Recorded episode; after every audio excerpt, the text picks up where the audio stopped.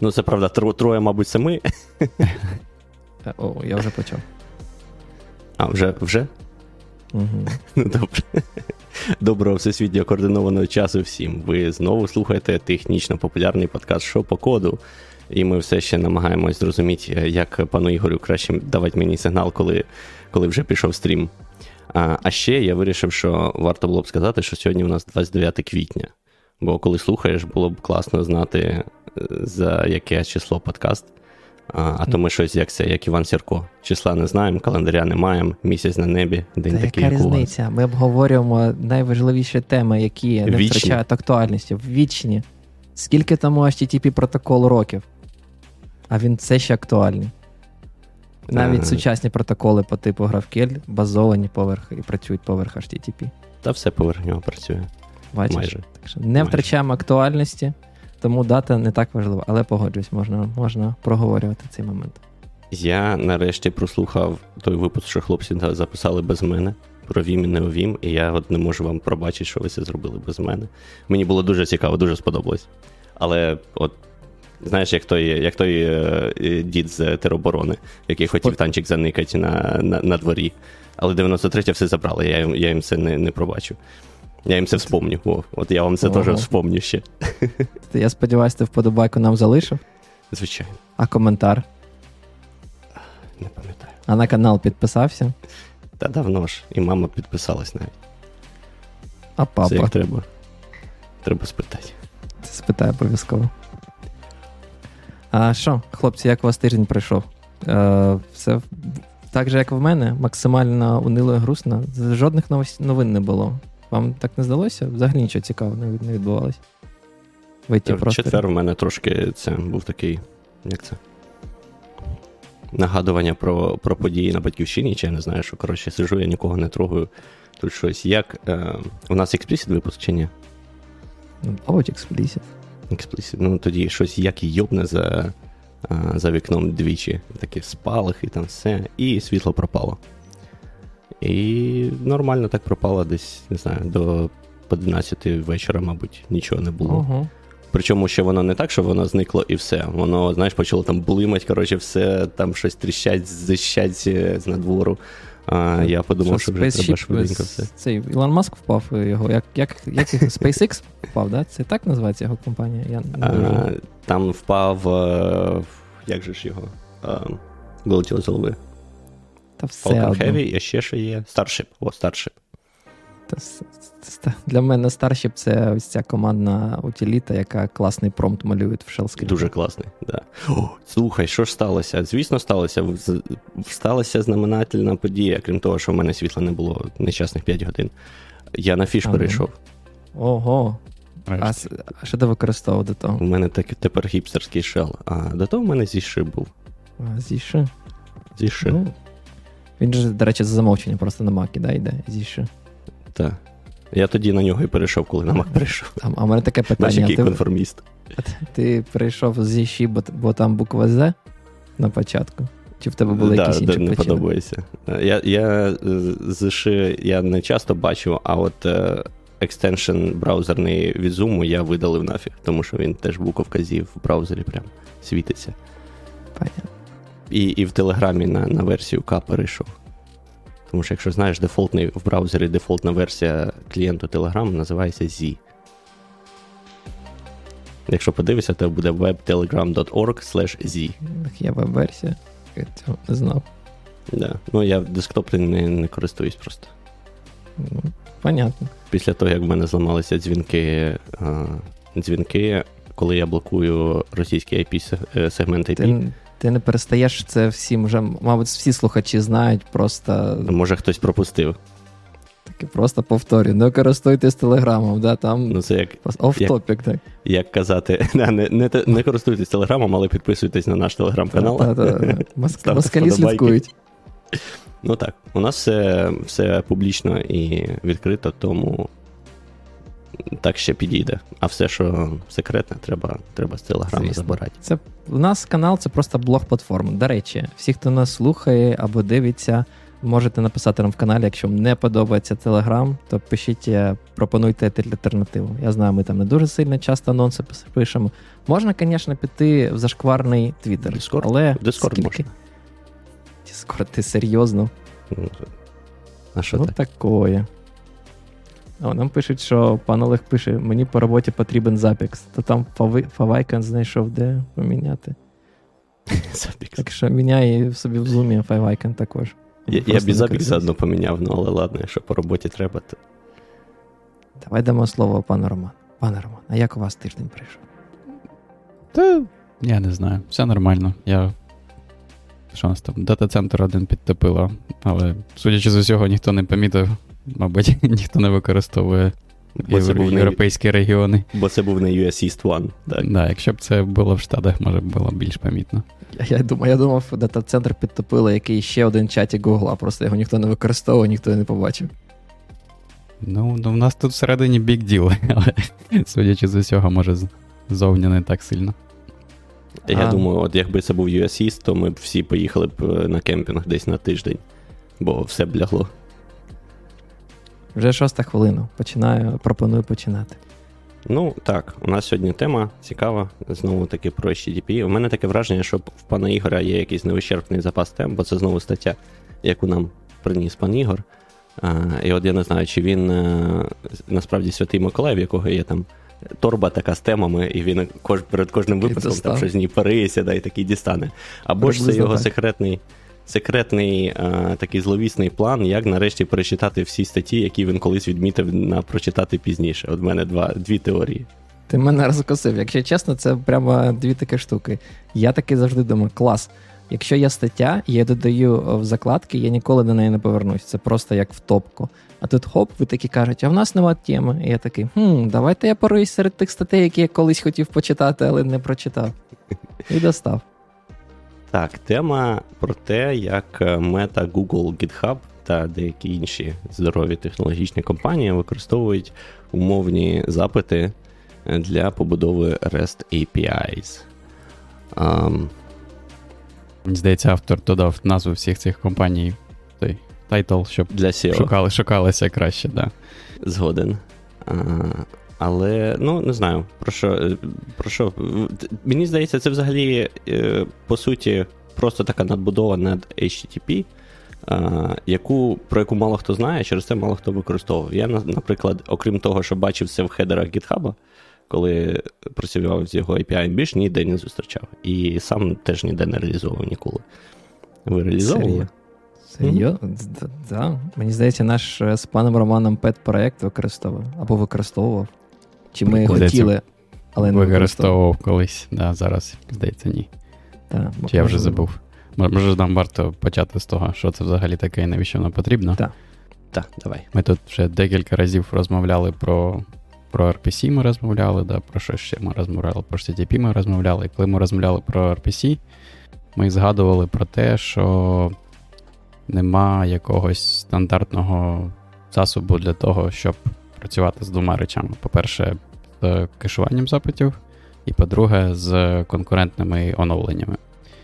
От, і в HTTP, в якомусь там RFC, який згадується у цій статті, е, були додані так звані умовні запити, які, по суті, розширюють вже існуючі хедери і семантики, які існують для методів в HTTP, тим, що вони кажуть, що вони кажуть серверній частині, клієнт каже серверній частині, виконує запит тільки якщо виконується якась умова. От, і таких умов є дві, або ви даєте таку штуку, яка каже, що якщо версія ресурсу, ну, точніше не версія, а ресурс був оновлений не раніше чогось, або пізніше чогось. Або інший варіант, якщо версія ресурсу от точно така, або навпаки не, не така. От, і на основі цього можна зробити дві цікаві речі, ми, про які ми поговоримо. Перше, це можна робити кешування.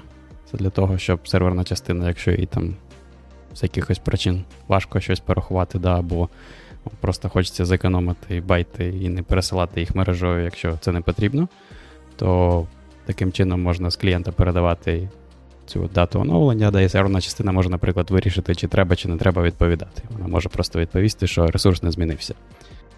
От І друге, як на мене, більш цікаве, те, що можна робити конкурентні, точніше, можна розрулювати конфлікти при оновленні ресурсів. Так. А, Насправді ти, ти, ти трошечки, мабуть, забіжав е, наперед. Я хотів, мабуть, ще зазначити да, про про цю постанову. Це не є частиною HTTP стандарту, це був, мені здається, окремий RFC. Я, до речі, не впевнений, що він був прийнятий. Незважаючи на те, що він був опублікований доволі таки давно, там 2014 року, е, таке враження, що він досі існує як пропозал, і ніхто так. його так ніхто і не прийняв. А, я не дивився. Я да. думав, що це все все настільки поширено, і я там, знаєш, для мене той стандарт де-факто це от я йду на Mozilla Developer Network, якщо там написано, значить це частина HTTP. Виявляється, що ні. Насправді, мені здається, тут не так критично прийняти він чи ні, тому що це про взаємодію. Ну, тобто, це не щось, що браузер, наприклад, має підтримувати, так? І якщо вони там вирішать не підтримувати, то. А, Ну, але ж я так розумію, ти це на стороні сервера маєш реалізовувати ці логіки, ні, правильно? А, ні, ні, ні, якраз таки тут і класно. Тут взагалі один із е, приколів і один із проблемів, який вирішує саме ці прекондішн. Тут, як пан Роман зазначив, є дві проблеми. Перша проблема це саме кешування. Класично, якщо ти робиш запит, е, якщо коли браузер робить запит до якогось ресурсу, там неважливо, це CSS файл або це якийсь е, серверна частина, е, то Є е, декілька політик е, кешування цього запитаного об'єкту. Там перша політика це в тобі прийшов хедер, який називається expires. Е, expires контролює точну дату, коли ти вважаєш, що об'єкт або ну, дані, які ти запитав, запросив і завантажив, повинні бути видалені з кеша. До того моменту ти можеш, браузер може ігнорувати повторні запити до цього ресурсу, просто працювати за кешованим об'єктом. Інша і інший е, header, який який тобі може прийти, це Cache-Control, який тобі е, в як relative сказати українською? Відносно. Да. От, е, е, Кеш-контрол дозволяє тобі виставити, як довго ти хочеш закешувати якийсь об'єкт відносно до е, дати і часу, коли ти зробив цей запит. Якщо цих двох хедерів нема, то в тебе ти також можеш дивитися на хедери, такі як ETEG і Last Modified. Вони теж, е, до речі, е, використовуються браузером для е, реалізації політики кешування. Тобто, якщо ти запросив CSS файл, тобі прийшов Last Modified час, то ти то браузер буде автоматично цей precondition хедер, тобто умову. Записувати всі реквести, які він робить, і тим самим навіть не запитувати цей об'єкт другий, третій раз. Тобто, це, це типу браузери імплементують, це є частиною HTTP. Це, мабуть, і цікавий момент, що наш стандарт не є е, затвердженим, але він такий, як ну, всі його імплементують, чекай, воно всюди чекай, працює. А я щось не, не не, дуже зрозумів, а як браузер, а, чому браузер, як браузер може вирішити, треба оновлювати чи не треба ресурс? Це це не про оновлення, це про get. Ну, наприклад, ти завантажуєш сторінку, яка підтягує CSS файл. Ти цей CSS файл вже підтягнув. Перший раз, коли ти його запросив, да, сервер тобі повернув last modified е, header. Так. В цьому хедері записаний час, дата і час, коли він був змінений. Коли mm ти потім оновлюєш сторінку знову, да, там класично браузер знову всі ресурси намагається підтягнути. Коли він зробить, побачить CSS, він, е, коли буде робити get-запит на цей CSS файл, він е, всуне тобі if modified since і всуне отой Е, modified е, date, який він отримав на попередньому реквесті, так. твій запит. Він запит реально відправить. Тобто це не так, що він не буде навіть відправляти запит. Просто сервер поверне одразу 304 замість так. там того, щоб. Так. А в не сервер, буде... до речі, як, от якщо реалізація, як сервер знає, він modified чи не modified? Ну, класично, да, там, якщо ми кажемо про веб-сервери, які статіку роблять. Да, вони просто можуть подивитись метадату файла, де там просто зробити якийсь фстат е, на файлі і подивитись. Ну, мабуть. Мені щось здається, що це таке якесь в сучасному світі досить оригінальне якийсь виграш, ні? Типу, все одно нам треба лукап якийсь дивитися, е, щоб зрозуміти, ну, Modified чи не Modified. Ну, ну він, виходить, я частково з тобою погоджуюсь. Да, Це не такий кеш, який взагалі нічого не робить. Тобто нам все одно потрібно зробити запит, нам все одно потрібно щось зробити, і серверу потрібно на цей запит якось від, е, от, відпрацювати. Тут питання, наскільки затратна ця а, задача буде для сервера. Тобто, якщо в тебе CSS файл 100 байт, то, мабуть, смисла в цьому нема взагалі. Якщо це 5 мегабайтів, 10 мегабайтів, я не да, або важкий. CSS, або це там якийсь складний речі, запит з джойнами і таке інше. JavaScript бандли. JavaScript бандли, типу, сучасні, ці як веб-паки збирають по ці всі single-page аплікейшени по 10 мегабайтів. То я не знаю, це це може бути реально вже ну, непогано. Так, згоден. Е, що, до речі, от щодо RFC, я чого так впевнено сказав, що він пропоз, бо я його якраз відкрив ще коли коли ти скинув статтю. І от мені цікаво, зараз трошки це е, від відхилення від теми. Вас не напрягає, що досі у нас всі RFC і IETF це все робить в ASCII форматі. 2023 рік на дворі. І вони до сих пір нічого кращого для формату. Ти PDF можеш завантажити. А PDF ти можеш, а ти бачив цей PDF? Знаєш, що ну, мені нагадує ж... цей PDF? Коли е, АНБ або ЦРУ е, робить е, відкриття там якихось класіфайд даних з 70-х років, це буде такий PDF, на якій відскановані листочки з там 70-х років, набрані ще друкарською машинкою, і там такі, знаєш, Е, стрьомний шрифт е, моноширинний. Оце так формат PDF е, там теж відображається. І мені от просто цікаво, ці люди, які там працюють в цих стандартах, їх не напрягає те, що вони відкривають свій MacBook за дві штуки баксів з ретіною на там 200-300 DPI на на дисплеї, і їм там показується оцей от ASCII Art моноширинний шрифт. І, Я, і, я думаю, вони не відкривають свій MacBook, я думаю, в них досі як це, LT дисплеї, які 80 символів, колонки там 8, 800 на 600 чи, чи скільки там було. І користуюся лінксом замість хрома. Так, я, я, до речі, до речі, теж хотів сказати, що незважаючи на те, що на цьому RFC сайті в тебе є HTML, рендериться вона дуже погано на мобільних девайсах. Ти таки відкриваєш цю HTML, намагаєшся приблизити, такий думаєш, хоп, в тебе текст просто кудись в бок убігає. Ну, тобто ти ти не можеш, ну, воно не респонсів, воно не намагається це зробити. Нам то в коментарях кажуть, це ритуал, як ритуал хрещення дітей. дітей. Мабуть, так і є. А, Давайте рухатись далі. Так от, а, це ми проговорили про Last Modified, про, про політику кешування. А, до, Перед тим, як дійдемо до оптимістичних локів, як пан Роман зазначив, я би хотів, може, декілька ще про специфікацію моментів а, зазначити. Це те, що в них, в принципі, цікаво, вони назив...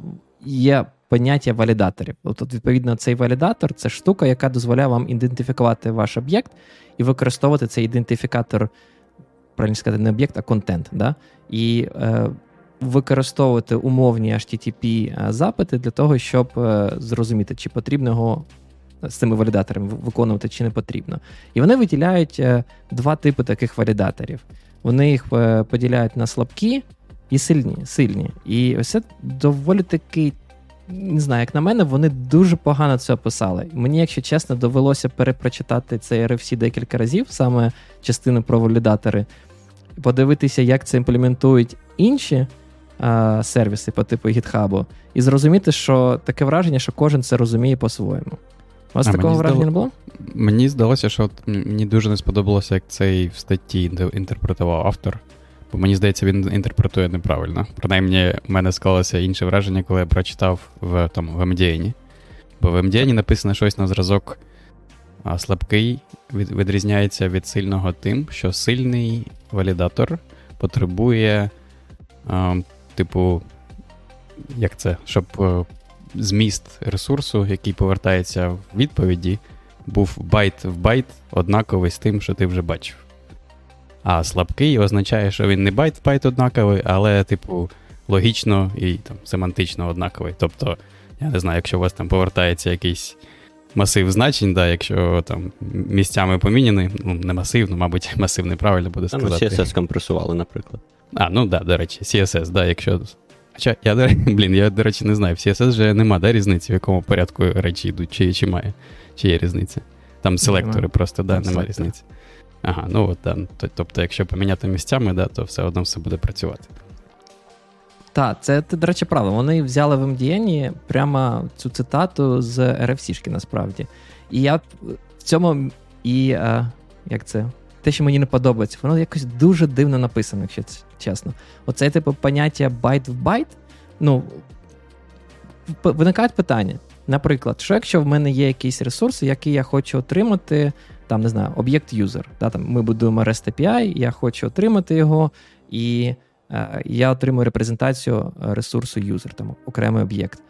І я підтримую декілька контент-тайпів. Тобто можу його віддати як XML, ну, для тих, хто пише на Java, е, чи можу віддати JSON для тих, хто пише на Python, або якийсь протобаф е, для гошників. По факту, це один і той же ресурс і одна і та ж версія, просто різні репрезентації, тобто різний контент-тайп. І відповідно, якщо е, слідкувати їх рекомендації, так розумію, це вже є тех, який я повинен повертати. Точніше, як, якщо я повертаю строгий єтех, як вони називають, не строгий, а сильний єтех, да? не не слабкий, а, то відповідно це буде означати, що я повинен повертати цей різний сильний єтех для різних репрезентацій, для різних там для протобафа 1, для JSON інший, для XML 3, бо ну, це вже не ну, бо це не буде байт в байт, правильно? Відповідно, мені стало цікаво такий момент, що. Чи варто взагалі використовувати для REST API ці е, сильні репрезент... Е, сильні ETag и? Чи взагалі вони мають сенс? Я думаю, О, вибач, пан Руслан, ти перебив. Хотів Та, сказати, ну, що. Хотів, да. Кажи. Той livelock. Да, без, от Якби в нас якби ми е, комунікували через conditional запити, і там я посилав правильний header, то ми б розрулили цей конфлікт. Да, я, я хотів сказати, що, на мою думку, це має сильні валідатори, вони мають сенс, як в тому прикладі, до речі, наводиться для статичного контенту, да, типу файлів, коли ти завантажуєш там якийсь Ubuntu ISO. От, І там ти якусь там да, перші 500 мегабайт, мегабайт викачав, а потім тобі потрібно наступні 500 мегабайт чи щось таке. От, І там має сенс байт в байт. А коли ми кажемо про REST API, то там, мабуть, дійсно нема сенсу. Ти як користувач да, ти зацікавлений логічним, тому щоб логічна сутність співпадала, а не а не як там репрезентація тобі приходить в байтах.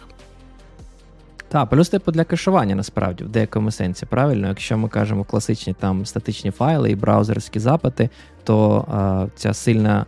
Сильні валідатори, вони мають, мабуть, мають сенс саме для ну, частково ще для для цього, для кешування, щоб вони чітко знали, що от окей, треба там перезавантажити. Бо там, не знаю, раніше я рендерив е, десь там на UI XML, якийсь приклад, тепер потрібно там JSON якогось об'єкта. Хоча теж таке, якщо ну, якщо на мене якась дивна дивна штука, бо ну, здебільшого, все одно на сьогоднішній день люди імплементують цю логіку самі. Вони не полагаються на те, що браузер буде там працювати зі статичними файлами. Сучасний веб це JavaScript, який явно ініціює ці запити, явно повинен маніпулювати всіми цими а, умовними, я не знаю, як назвати прекондішн, як їх перекласти? Передумов. Передумовними е, HTTP-хедерами і тим самим робити ці умовні запити. А, Так от, а, думаю, що наступне, що можна проговорити, е, це те, що все ж таки пройтись по цих е, передумовних хедерах, які взагалі існують. Тобто ми сказали, що є два типи валідаторів: а, слабкі і сильні. А, По факту є тех, е, а точно, ми, мабуть, не проговорили такий момент, що є і оцей типу, є є два по факту. Ти сказав про Last Modified, а чи я сказав, не пам'ятаю, хто вже. А, Є Last Modified, да, є є тех, і це по факту два два типу як, ну, валідатори, які існують для ваших запитів. І от згідно RFC, до речі, Last Modified, вони завжди кажуть, що Last Modified майже завжди за замовченням вважається саме слабким слабким валідатором. Бо там же використовується, ви не знаєте, який е, е, формат цей datetime, там цей дивний. Не пам'ятаю, як він. Я не знаю, як він називається, да, але там Це... точність до до секунди, да, там немає. Точність до секунди, так. Да. Там нема фракцій. Відповідно, якщо у вас е, знову ж таки мова заходить саме про REST API чи про якийсь будь-який інший ресурс, який може потенційно оновитися декілька разів за секунду, то використовувати ну, Last Modified вам не зможе. Вони там таки пишуть: ну, по факту, ви можете вважати сильним валідатором ваш Last Modified е, е, хедер тільки в тих випадках, коли ви точно знаєте, що з боку сервера не може бути декілька змін е, з, з роздільною здібністю в одну секунду. От, А ЄТЕХ він більше він він існує насправді в двох реалізаціях: саме в сладкою і в сильної реалізації. Вони там прямо кажуть, що в принципі ЄТЕХ це може бути будь-яка строка, яка генерується, як ви захочете, там не накладається жодних обмежень, це просто якась строка. Єдине, що вони кажуть, це це декілька моментів. Перше, якщо е, ЄТЕХ у вас е, репрезентує саме слабкий валідатор, то вам потрібно додати там префікс е, спеціальний. Це W велике і слеш. Це зворотній слеш чи звичайний слеш? Це Прямий, звичайно. Прямий. Прямий слеш. От, е, І відповідно, це буде означати, що це саме слабкий валідатор.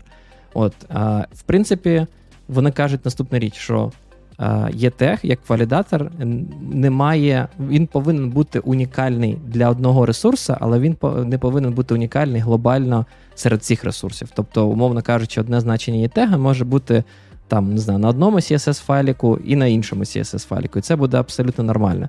Бо вони, е, так розумію, вся політика кешування будь-якого браузера, будь-якого http клієнта повинна базуватися на унікальності вашого ресурсу, тобто URL, плюс е, оцей ETag, який повернувся.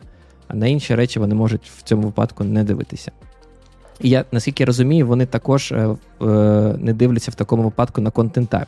І саме тому вони кажуть, що якщо це е, сильний валідатор ETag, то він повинен е, чітко байт в байт е, віддавати вам той запит, який вони вже в браузері закешували.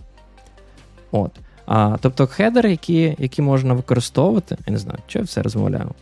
Хтось хоче розказати про хедери, які прикондішени у нас е, передумовні хедери використовуються для цих запитів. Чим вони відрізняються концептуально? Я, от, наприклад, про Єфренч не дуже зрозумів, тому не знаю, пане Роман може пояснити. Давайте мікрофон. А, я? Окей. Окей. Я можу розказати про скільки там, 4 чи 5 їх є, да? Є оці два два, два підходи з влас... ну, з датою модифікації ресурсу і з якоюсь абстрактною версією ресурсу, яка називається Entity Tag, да? або E-Tag.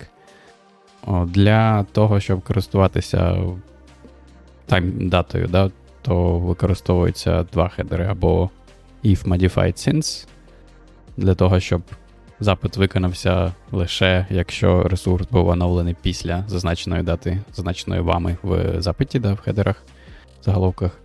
А, і, Або навпаки, if non-modified since, да?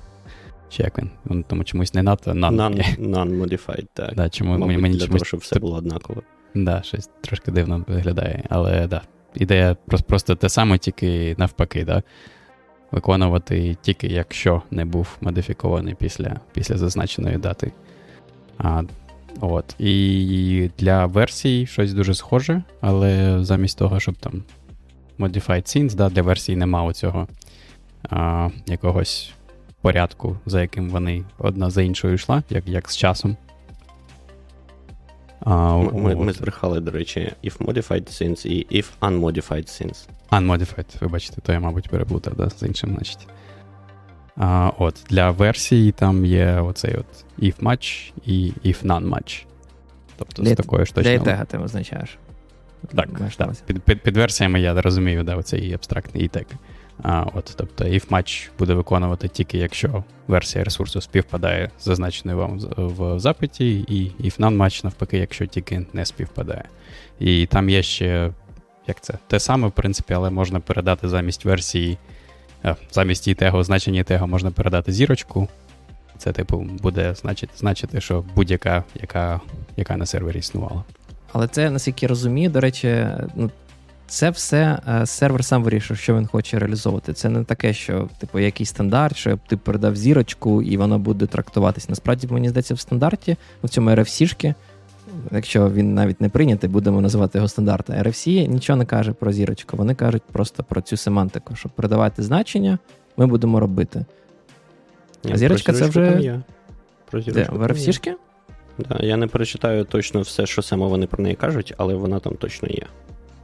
А Синтекс нотація. Може, я тоді дійсно не правий? Я не читав RFC, я читав MDN, я одразу скажу. І статтю. Вон там WIF-матч, вона явно прописується, mm-hmm, якщо mm-hmm. подивишся 3.1.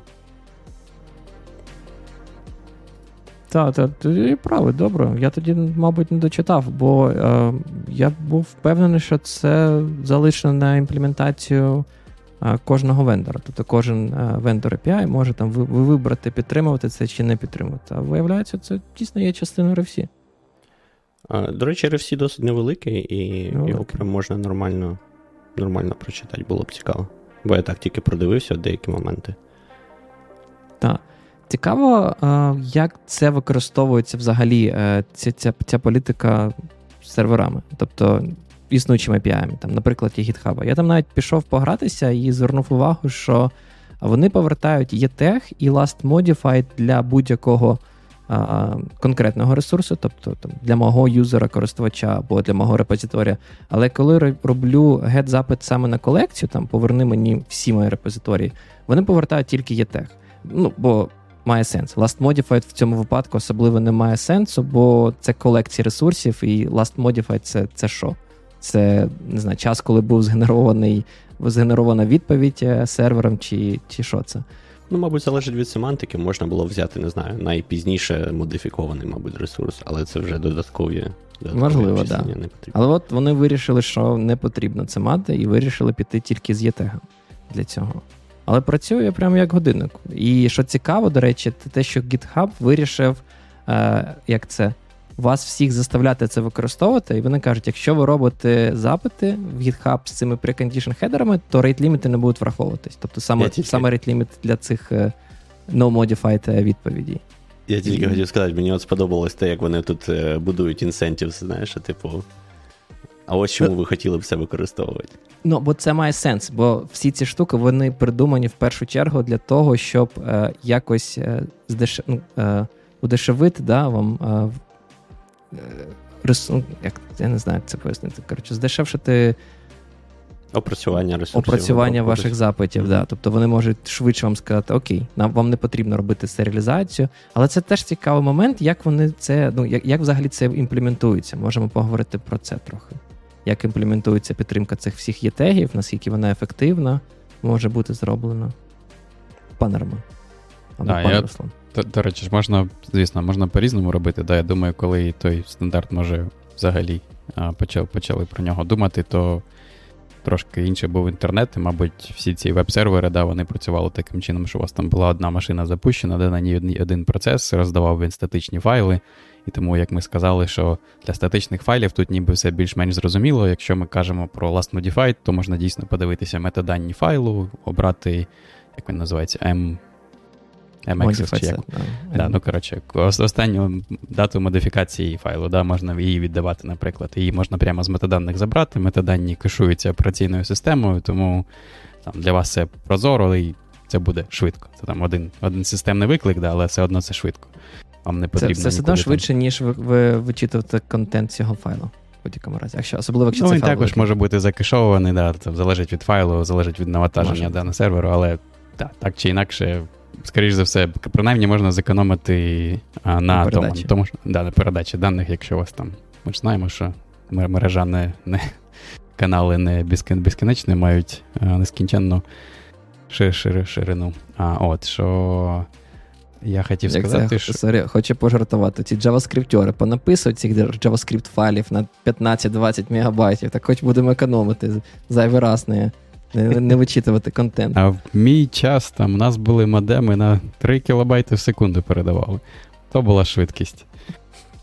Так. А, та, а зараз я що хотів сказати, що да, інтернет трохи по-іншому виглядає, да, тому важко собі уявити, що у когось, ну там, особливо якщо ми говоримо про такі компанії, як там GitHub, Microsoft да, і всі інші, то важко уявити, що GitHub працює там з одним веб-сервером, да, скоріш за все, у них там якась велика розподілена система, у них там N цих веб-серверів, які там можуть бути поперед всього там якийсь Nginx чи Apache, да, позаду може бути якийсь там application сервер і там дещо окрема база даних, тобто все це окремі машини. І там вже не так все красиво і просто. Ну, принаймні, не може, не можна зробити так, да, що десь там запам'ятати, що ми там користувача вичитали, да, і там у себе в пам'яті запам'ятали процес. Це вже не працює, бо у нас там багато процесів на одній машині, багато машин. А, Тому треба робити як завжди, да, треба виносити кудись цей стан назовні. Тобто, скоріш за все, я я, я так уявляю. Ну, ми там я, в GitHub і ніхто з нас не працює, але я, скоріш за все, думаю, що вони використовують якийсь там Memcache чи Redis, чи щось схоже на те. Треба і... запригнути на стрім до Кріснової і запитати, що ви там використовуєте. Що, там, що там Кріс, да. да ну, просто... Там по Да, Є, є, мабуть, якась більш ну, є основна база даних, да, яку вони оновлюють, а до того для неї є ще якась допоміжна база даних, яка, наприклад, як Redis чи Memcache, все зберігає в пам'яті, і тому вона набагато швидша. Але таким чином, маючи цей от стан десь винесений, ми можемо з розподіленої системи там з цих application серверів, яких там N в них запущено, вони всі можуть звертатися до цього допоміжного мемкешу чи Redis, і ну, відносно швидко. да, Це все одно запит в цю систему, все одно запит по мережі, але це швидше, ніж там йти в MySQL, наприклад, і завантажувати, там, шукати для цього для цього користувача рядок, там, наприклад, щоб віддати цей ресурс. Це це цікавий момент, але ну, мати цей як ти кажеш, Memcache або Redis, це все одно типу мати плюс ну, більш-менш якийсь е, кеш все одно на твоєму сенсі, правильно? І відповідно тут питання: е, ти можеш мати, хотіти мати цей кеш е, взагалі, в принципі, навіть без всякого ETag ів і Last-Modified, і precondition header ів, просто для того, щоб е, ці е, гарячі запити якось сервіть дуже швидко. Там, не знаю, вже порахував, знайшов того користувача, поклав тимчасово на Memcache, і якщо там буде декілька запитів поспіль для цього користувача, то ти його швидко швидко віддаш. А, Але чи значить, що це те, що ми хочемо мати умовно Memcache і Redis, навіть коли е, ми хочемо просто заімплементувати ETag? Чи достатньо просто піти в базу даних і щось з цим зробити? В базу даних, в принципі, також можна сходити. Тобто, якщо навіть ти там не витягуєш всі колонки, да, це це все одно краще, бо менше даних передавати туди-сюди. А, Ти також можеш робити запити в базу даних, які там додаткові умови якісь мають. Ти можеш робити всілякі речі, типу, можеш мати декілька колонок в тому, в індексі, да? і тоді там можна всілякі штуки, типу, що index only search, наприклад, коли тобі не потрібно дані підвантажувати з той, а, з диску, да? а лише лише, з, лише з індексу, який, скоріш за все, в тебе і так вже в пам'яті. Ну, але Може, не скоріш за все, але принаймні більше більше вирогідність того. Якщо він не влізає в пам'ять, то да, це вже погано. У нас не влізає індекс в пам'ять. Ну, то таке. А я я знаєш, хотів, може, типу, якось е, більш е, формально і явно проговорити про підходи, які типу, є по, для вирахування цих, цього ЄТЕГу. Насправді, да, там, як ми зазначили, вже що ЄТЕГ повинен репрезентувати ваш контент, і в принципі, саме якщо ми розмовляємо про REST API, скоріш за все, нам не дуже сильно цікаво Е, мати якусь унікальну репре... ідентифікацію саме нашої репрезентації, формату репрезентації. Ну там JSON проти XML чи чогось ще. Нас, в принципі, влаштує, мабуть, якась логічна сутність, що окей, це користувач. Неважливо, чи це JSON, чи це XML. Будемо просто використовувати ETag саме як ідентифікатор нашого. Е, семантичного значення, але не фізичної, е, фізичного byte-to-byte репрезентації. І для цього, в принципі, мабуть, не саме наївніший і найпростіший засіб цієї імплементації це ми зробили запит, відправили precondition, да, там, header ам а, наш ETag. Перше, точніше, як, ми зробили запит на цей об'єкт, нам потрібно порахувати ETag. Найпростіший спосіб це зробити це знайти цей об'єкт в базі даних і порахувати хеш поверх всіх полів виходить, правильно? Але це ж такий собі спосіб це зробити. Ну, Ми не хочемо, мабуть, ходити в базу даних. Ну, Тобто, що ми будемо економити в цьому випадку? Тільки ну, трафік? Там насправді ж е, цей Сандер не не описує. Тобто і тег написано, що це все повністю залежить від реалізації, як хочете, так і робіть. Можете ідентифікатори приписувати, можете хеші робити, можете там, не знаю, perceptual хеші, якщо це картинки. Perceptual хеш це така фігня, який, типу, неточний хеш. Якщо картинка відрізняється, але дуже схожа, то значення має бути таким таким самим. А, Тому залежить залежить від ресурсу, мабуть. Хоч е, ну, ти маєш на увазі, що якщо нам брати хеш від е, картинки, то нам постійно треба. А, Треба було б ну, і це робити. Картинка але ну, ти міг це би, не так сильно зробити... базу даних більше. Ну, ти того, міг би зробити е, це під час того, ну, під час райту і просто зберегти, і потім якось, не знаю, в рейді сходити і дивитися, змінилось, не змінилось. Uh, ну, Під час райту тоді враховуй. Тут є більше питання в тому uh, статичного підрахування або динамічного. Тобто динамічна каже: я запросив користувача з айдішником там 1, 2, 3, пішов там умовно в PostgreSQL, знайшов цього користувача, викачав мій серверний код, порахував динамічно цей хеш, умовно кажучи, сказав, що окей, це є тех. І відповідно, що незручно, ну тобто, якщо це я роблю перший запит, то все нормально, все класно. Ну, бо мені в будь-якому випадку потрібно знайти контент користувача. Проблема починається, коли я роблю повторний запит. Я передаю цей ЄТЕХ і кажу: там не знаю, дай мені нове, нову репрезентацію цього користувача, тільки якщо вона змінилась. Я е, передаю хедер, який називається if non-match, да, виходить? А, да, if non-match, передаю цей ЄТЕХ. Тобто дай мені репрезентацію, якщо вона помінялась. А, угу. І а, в цьому випадку серверу, для того, щоб зрозуміти, чи змінилась вона, чи не змінилась, йому потрібно знову піти в базу даних, знову викачати цю репрезентацію, знову динамічно порахувати цей хеш на на репрезентації користувача, порівняти хеш, який він динамічно отримав, з хешем, який передав, передав користувач. І в цьому випадку вирішити, чи потрібно е, серіалізувати це в JSON і віддавати користувачу, чи там просто повернути 304 not modified і сказати, ну, все в порядку. Так Я ж кажу, або він може. Дорого. Ні, так або він може е, рахувати і тег кожен раз, коли він оновлює ресурс, класти його в Redis, і кожен раз ходить за ним в Redis і дивиться, мачить чи не мачить. І йому не треба кожен раз вичитати весь об'єкт з бази даних і перераховувати хеш. Це, ну, до речі, вже не так красиво, ці, звісно. але що ні, ні, Мені цікаво, знаєш, який момент більше з точки зору RFC. А, от саме те, що ти запропонував, це використ... ну, зберігати в Redis. Я я знаю, що Redis, в принципі, може бути, мабуть, як persistent storage сконфігурований, але це не самий поширений його сетап. Здебільшого люди використовують Redis все ж таки як е, таку е, базу даних для кешування, і вона як temporary. Е, тому тут цікаво, що буде, якщо моя база даних Redis там ну, втратив цей кеш. І а, ну, відповідно я втратив цей єтех. Що що робить в цьому випадку? Ну, запитаєш ще один. Те а, саме, як раз... тебе mm. взагалі не було, так. А як на рахунок е, зберігати це все прямо в базі даних зразу в Postgres чи MySQL? Ну, Теж можна, ну мені просто здається, що тоді а, як це, база даних в тебе зазвичай менш гаряча, так би мовити, ніж кеш. Да? Тобто кеш в тебе там, не знаю, все, всі всі ці ETag и, наприклад, прямо в memory зберігаються, через це швидко їх отримають. А прям в базу даних іти це ну, можна. Так, але якщо ти зробиш. Якщо ти зробиш індексування а, по цій там табличці, то в принципі це буде теж в пам'яті, як тільки що пан Роман зазначив. Це буде плюс-мінус швидко. Але, звісно, ну, тобі тут, потрібно тут це завжди перераховувати. Залежить, залежить від бази, від того, як ти його готуєш, і, і оце все. Ну, тобто, да, можна так. Можна в базу класти. Але суть в тому, що тобі треба дуплікацію трошки даних зробити, щоб е, не перераховувати трошки кожен раз і тех. Ну, тут розумієш, тут насправді питання в тому, як прораховувати. Бо знову ж таки, семантичний тех це просто строка, яка унікальна, більш-менш унікально ідентифікує. Це, в принципі, може бути не обов'язково якась хеш або дайджест саме на рівні бази даних. Це може бути якийсь автоінкремент, який буде там робитися хуком кожен раз, коли ти робиш апдейт будь-якої з колонки. Накласти цю цю функцію, яка буде інкрементувати поля, там, не знаю, revision, а далі ти, в принципі, можеш виводити. Ти можеш поверх цієї ревізії взяти якийсь хеш, якщо ти не хочеш е, віддавати користувачу саме це число, просто хеш брати і віддавати як унікальний дайджест, який ідентифікує ресурс.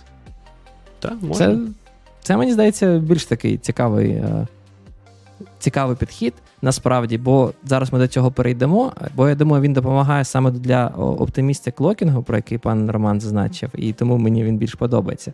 Але ще один варіант, який я теж прочитав, там якийсь якась. А, якийсь сервіс, я не пам'ятаю, цей автор статті, яку ми скинули на початку випуску, він проводив приклад, що чуваки кажуть, що можна робити саме хеш від last modified header. І як на мене, це якийсь якийсь бред невеличкий. Вам, вам так не здається? Ну, е, це ж в тебе виходить такий, як. Е, як це? Чому? Це насправді в деяких випадках нормальний такий хак, мені здається. Тобто, те, що ти б клав окремо е, і тегом, да, який був би там хешем твого контенту. А якщо тебе не цікавить контент, а тебе цікавить просто зміна, ти, ти виходить, тільки не можеш реалізувати, як це називається, а, слабкий, да? бо ти на будь-яку зміну будеш оновлювати last modified. Через це, навіть якщо зміна буде не ну, не змінюватиме суть, суті ресурсу, да? то ти все одно якби, в тех в тебе оновиться, тому в тебе він завжди буде як це, міцний, да? сильний. А, Але так, а чому ні? Це такий хак, е, брудний, але ефективний. Брудний. А якщо в тебе, якщо в тебе, да, роздільна здатність до секунди. Якщо в тебе все ж таки це гарячий ендпойнт і там, не знаю, зміни частіше. Ні, ну якщо гарячий ендпойнт, то тоді не роби так. Ну, а... Так, ну ладно. Ну, Тут мав бути жарт про те, що якщо ви пишете на Python, він настільки повільний, що ви все одно не встигнете стільки оновити. Бачиш, да, ці проблеми присущі тільки програмістам на Go і на Rust. Да? На Rust, так. Всім всім іншим не присущі. Пропоную перейти до швиденько пройтись по оптимісті клокінгу. Пане Роман, хочеш? Або пане Руслан? Так, мені, до речі, здається, я згадував, коли ми про RPC казали, що в мене, здається, про JSON RPC, коли ми розмовляли. Я казав, що в мене був такий колись там давно, в 11-му році проєкт, де я просто дивився наш, на наш JSON RPC, і в нас була така проблема, да, що користувачі API могли викликати там якісь методи, які якось оновлювали стан речей, які ми зберігали в базі даних, да, і можна було уявити такий сценарій, коли два різних два різних користувача одночасно заходять на одну ту ж сторінку і якось там по-різному модифікують стан ресурсу, клікають на сейф і отримують якусь кашу, кашу в тому сенсі, що ми перезаписуємо один, одне одне оновлення іншим. От, І саме для цього а, мені подобалось, як. Ну, я тоді не сказав, що це RESTful API, мабуть, це все-таки окремо, і мені подобалось, як воно в цьому HTTP-підході з умовними запитами, як воно вирішується просто на рівні протоколу, що є от така от можливість через заголовки додатково з стандартним, ну, умовно стандартними заголовками, да, про які ми тільки що казали в RFC, можна було покласти таку логіку, що там виконувати запит на оновлення, да, лише якщо співпадає, наприклад, версія, оця от, яку ми передаємо у значенні ETL.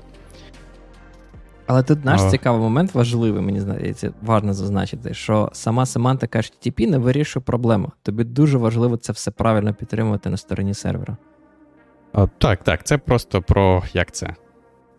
Тобі важливо це реалізувати, звісно, на сервері. Це просто про те, що є а, стандартне місце, куди це можна куди цю логіку можна покласти. Класти. Коли ти там приходиш на новий проект, да, там ти бачиш. Ти одразу бачиш цей тег, да, там в пост чи пут запиті, і ти такий чи бач там.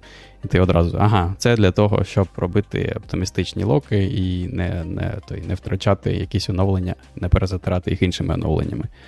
Бо якщо там робити це в RPC, да, то тобі на кожен RPC метод потрібно якось там свій протобаф чи в свій там у нас там Drift, чи в свій JSON RPC, якось вбудувати оцю от логіку, і вона там, знаєш, у кожного буде по-різному називатися. да, Ці всі поля будуть називатися по-різному.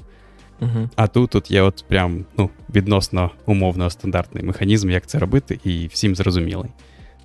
А, Але я повністю погоджуюсь, як ми тільки що казали, для того, щоб все це працювало на сервері, да, потрібно якимось чином мати дві речі. Да, Потрібно вміти генерувати, якось зберігати ці от є теги, їх значення. І по-друге, потрібно мати якусь сутність, яка або серіалізує а, оці от оновлення, або вміє робити compare and swap, да? типу порівняти і замінити.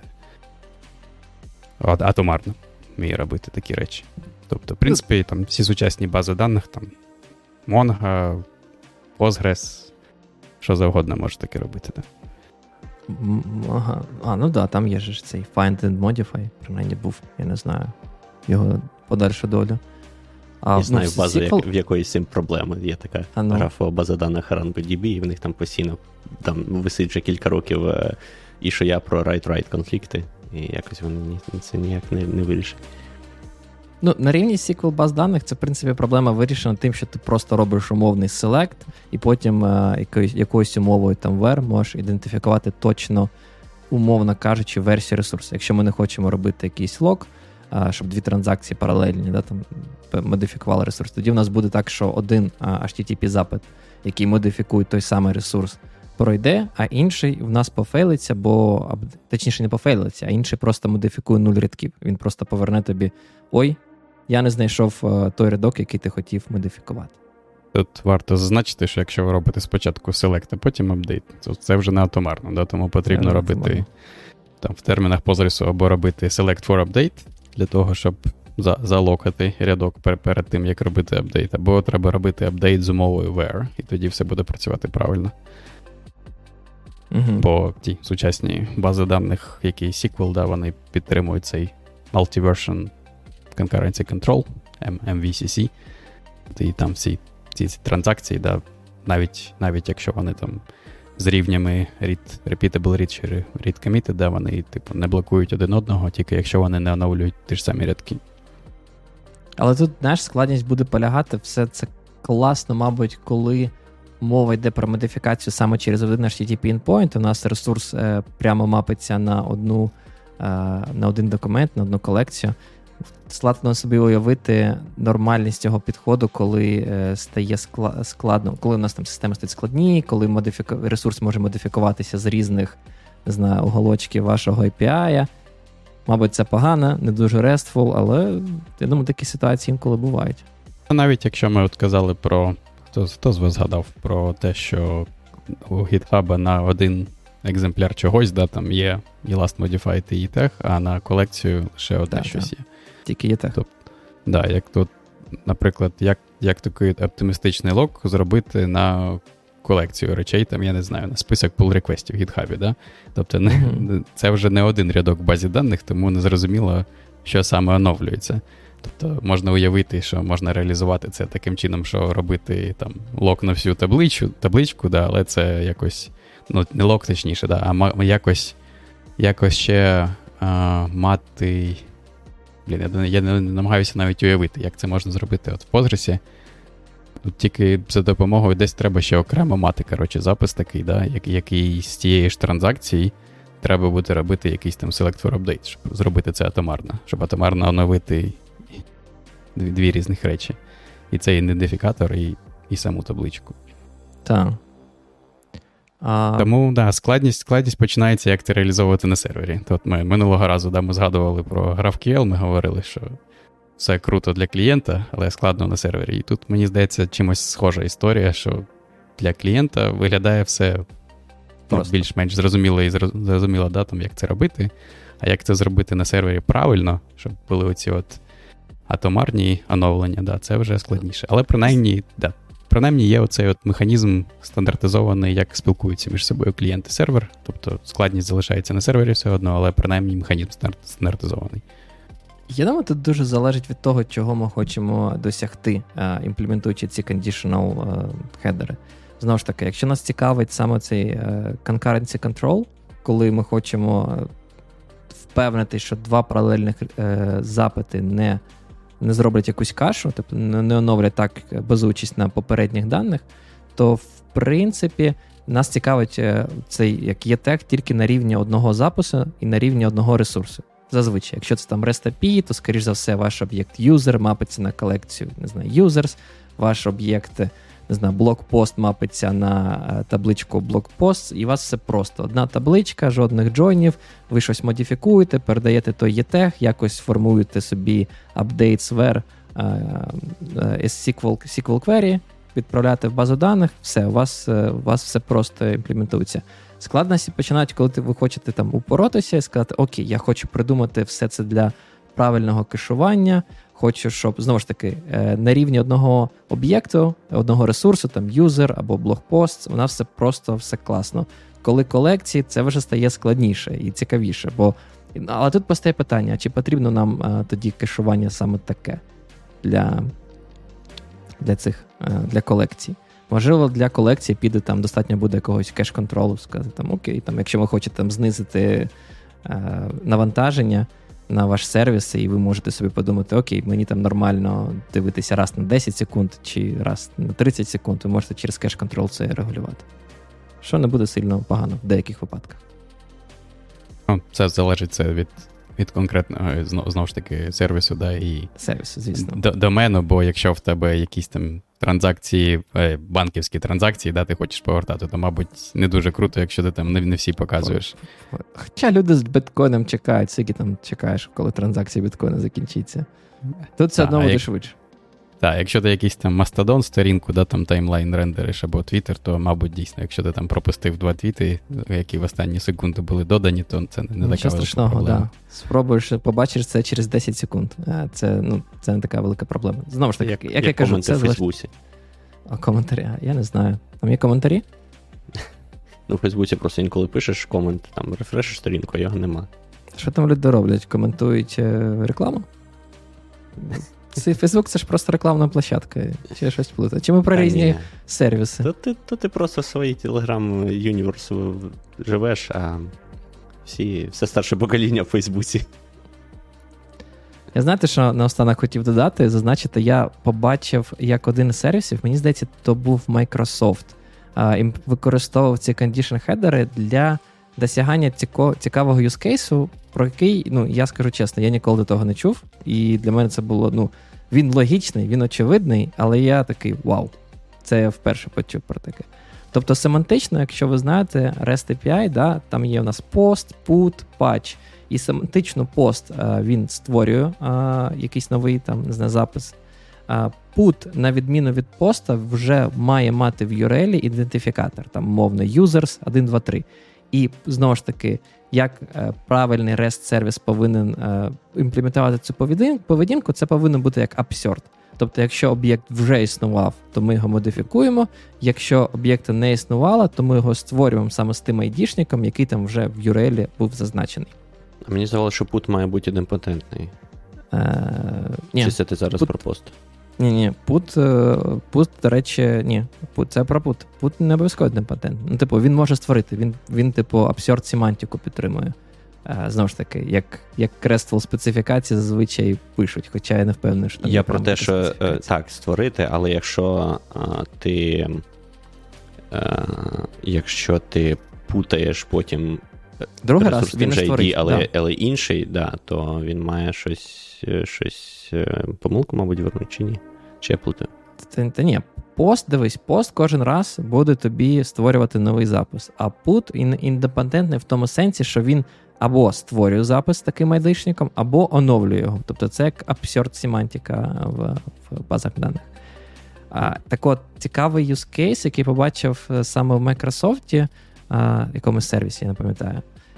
Це те, що якщо ви як клієнт хочете використовувати put, але хочете заборонити саме insert семантику, то ви можете використовувати саме цей е, if, е, if non-match, е, з, получається, да? з, з цим зірочкою, і тим самим сказати, що я хочу вставляти об'єкт тільки якщо попередньо цей об'єкт існував. Тобто перетворити, умовно кажучи, існуючий put з absurd семантикою тимчасово тільки в апдейт. І е, як це заборонити клієнту, використовуючи put запит, в цьому випадку саме створювати нові об'єкти. Як, я не знаю, коли це може знадобитись, кажу чесно, але я такий вау, прикольно придумали. Можна використовувати put і такими кондішналами е, робити саме такий додатковий е, шар захисту на стороні клієнта. Якщо ви там от ви хочете саме в цьому випадку заборонити випадкове створення, ви можете себе там обезопасити від цього. Прикольно, зрозумів. Нам тут скаржаться, що може наступну тему щось системного програмування, щоб трошки розчинити web-dev теми. А, а що робить? От так наш світ катиться до того, що все в вебі, Та все на може. JavaScript. Та- Таке життя. Підемо про контейнери. Чи це DevOps вважається, не системне програмування? Е, Я думаю, О, до речі, в мене було питання до вас про Podman, про ваш experience з Podman. так це нам подкаст при, прибереги. Можемо про на Podman по- порозмовляти про System Ну, Dean. Spawn. Бачу, там е, хтось е, що по коду пише, але бачу, що пан Руслан зі мною розмовляє, то значить то не, то не пан Ні, Руслан. то не да. Сьогодні я передав прапор ком'юніті менеджера пана Романа. Все, все правильно. Так, так, я хотів там пан Олег е, зауважував, що про, про те, як це реалізовується на, на рівні БД. Я просто намагався пояснити мою, мою думку, трошки її розширити. То я так сказав, що Угу. Select for update, може не одразу було зрозуміло, що я мав на увазі. Те, що Мгм. я просто хотів ще проговорити, те, що важливо, да, коли ви оце от, коли ви будете ці от отримувати запити, да, там з якимось єтегом, то коли ви вибираєте, робите вибірку з бази, там робите select, да, ви можете уявити ситуацію, коли ви там зробили select з декількох паралельних там потоків. Одночасно вони всі обрали якийсь рядок, і на той момент там єтег міг співпадати, да, там значення єтегу могло співпадати. А потім, якщо ви зробите безумовний а, апдейт, то ви, типу, останній апдейт буде перезатирати попередній. І це, скоріш за все, не те, що ви хочете. І те, що я мав на увазі, що вам потрібно робити одне з двох, або вам потрібно робити в апдейт включати в прямо от умову значення ETEG, якщо ви зберігаєте ETEG прямо от в базі даних в тому ж рядку. Або робити оцей от спеціальний запит, який називається в Postgres Select for Update. Я я, я так підозрюю, що в інших базах даних може бути щось схоже. Так. Важливо це зробити саме на початку вашої умовної транзакції, е, щоб ці два паралельних, я так розумію, потоки не встигли. Е, ну, тобто, бо це по факту, ну це не є як це лок-фрі програмі, да, в деякому сенсі, але це це, ну, це, це не є лок-фрі. Тут є лок на рівні бази даних, який захватується. Але це таки є як е, оптимістичний. До речі, а база даних в цьому випадку тільки тільки рядок, що правильно залокає, він не буде локати всю таблицю.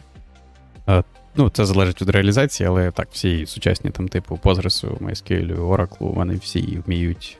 Ну, навіть Mongo, хочу сказати, навіть навіть Mongo, починаючи з третьої версії, вміє, да, з WireTiger, вона вміє на рівні окремого документу. Бо раніше, здається, у другій версії я не пам'ятаю, як називався той движок, але він на рівні колекції робив локи. Це ж просто був жах. Прикинь, ну я я не знаю, якщо так подумати, скільки людей кинулось використовувати MongoDB свого часу, там починаючи з версії 1, 2, і тільки третє, по факту, вони зробили. Хоча вони навіть третє ще не зробили нормально. Нормально там вони зробили вже починаючи з четвертої. Транзакції чи що? А, Там не тільки транзакції. Транзакції, до речі, я не впевнений, я їх не використовую. Там з'явилися aggregation пайплайни, там можна було mm. додавати ці схему валідації, там інші штуки. Стало краще. О, про Lock-Free, я думаю, це треба звати. Е, Пана Глюка. Senior, senior да? Lock-Free Programming Engineer. Що? Я, я можу йому написати, що в нього там. На цьому будемо підбивати ітоги, ітоги, будемо закінчувати. Бачите, підсумки, годину. Підсум, підсумовувати. А, перепрошую, я дві гривнички скину. О, це хороша тема, до речі. Да.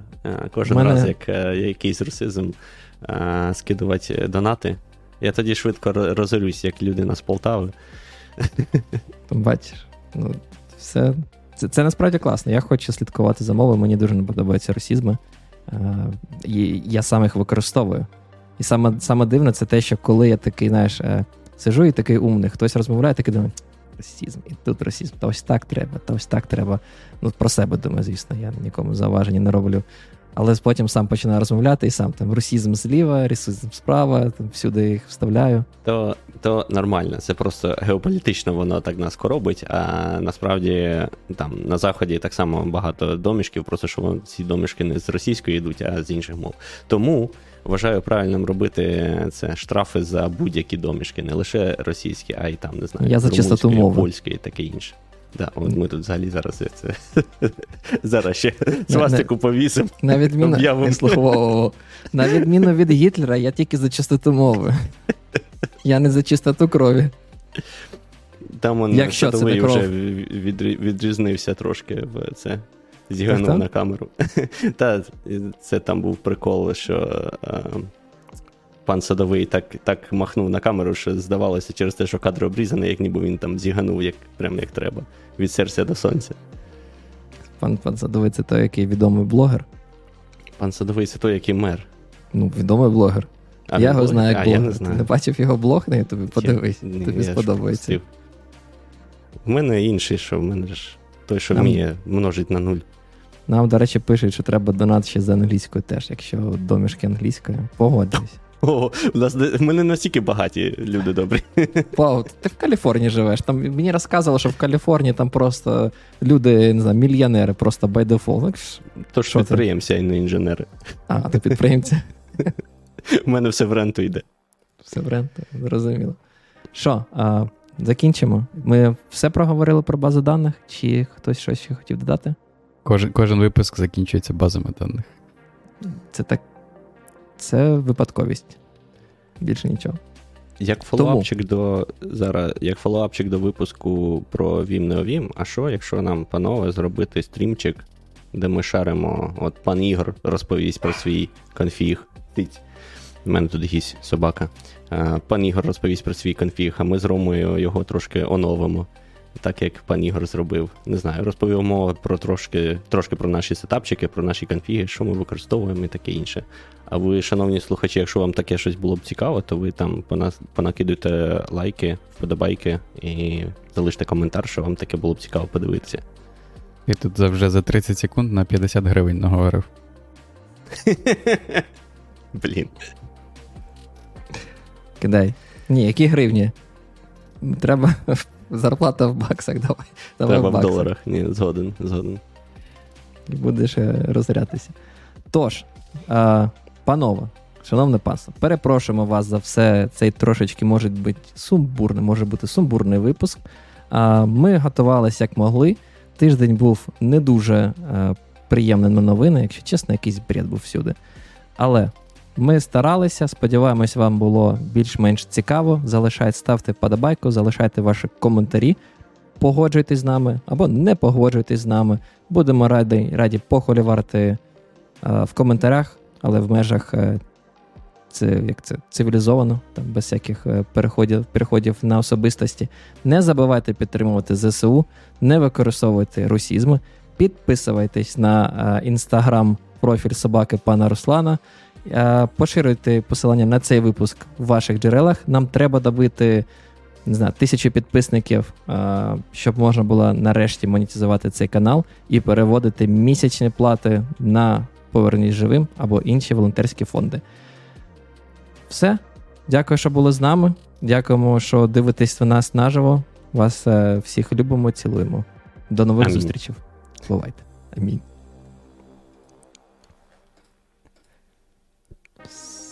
Все.